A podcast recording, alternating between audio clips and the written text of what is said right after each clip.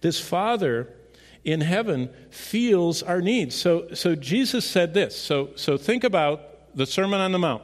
Jesus has tooted along through half the sermon. He says, I'd like you to know the one who sits on the throne, that's a sovereign. He is all powerful, omnipotent, perfectly self sustaining. He rewards those he, that he loves. He sees everything, and not just at the moment, but everything that's ever been. And by the way, you can't get away from him. He's right in front of you, and you're right in front of him. He's omnipresent.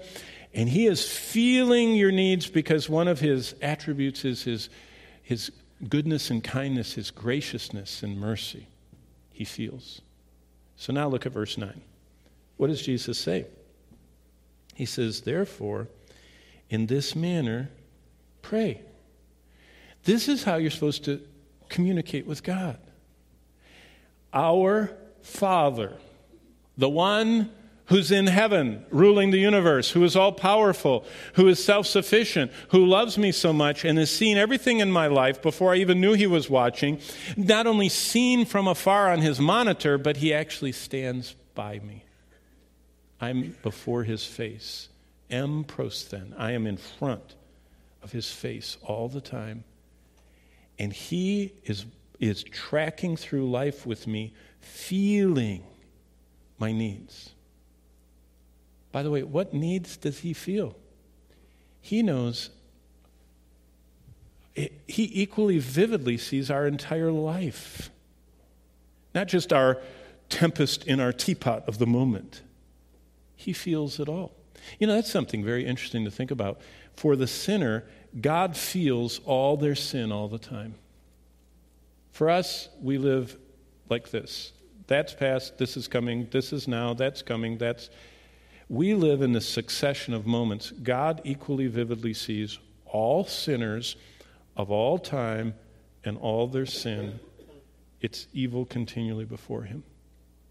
Unbelievable to think about what God tolerates coming up before Him. Well, He says, Pray to me, and that's what we're supposed to do. But, but look, He is the one. Think about what this says. What verse 9 says is Jesus said, in the Sermon on the Mount, I am opening the door. He's only been describing God the Father in those seven attributes. But in verse 9, he says, That's the one that through salvation becomes our Father. He's not just mine anymore, He's yours too, if you're born into this family. If you receive salvation, He becomes our Father.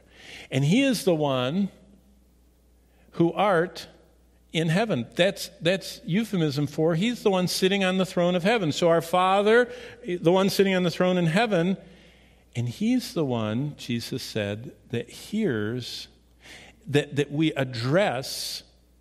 Have you ever thought about the mechanism of prayer? Jesus opened the pathway. He made the, uh, by a new living way, through the, the sacrifice of his body for our sin. The Holy Spirit transports the prayers and God the Father receives them. Isn't that amazing? What is that saying? He's listening, thinking. Do you know what's so neat about the Lord? He listens to our words, the ones that we say in our prayers, but He inhabits our thoughts. He also understands our feelings. See, this is what is so neat about, in fact, it even says that our groanings, I mean, we're talking about uh, the Lord listens to everything. And he says, I hear you. I listen.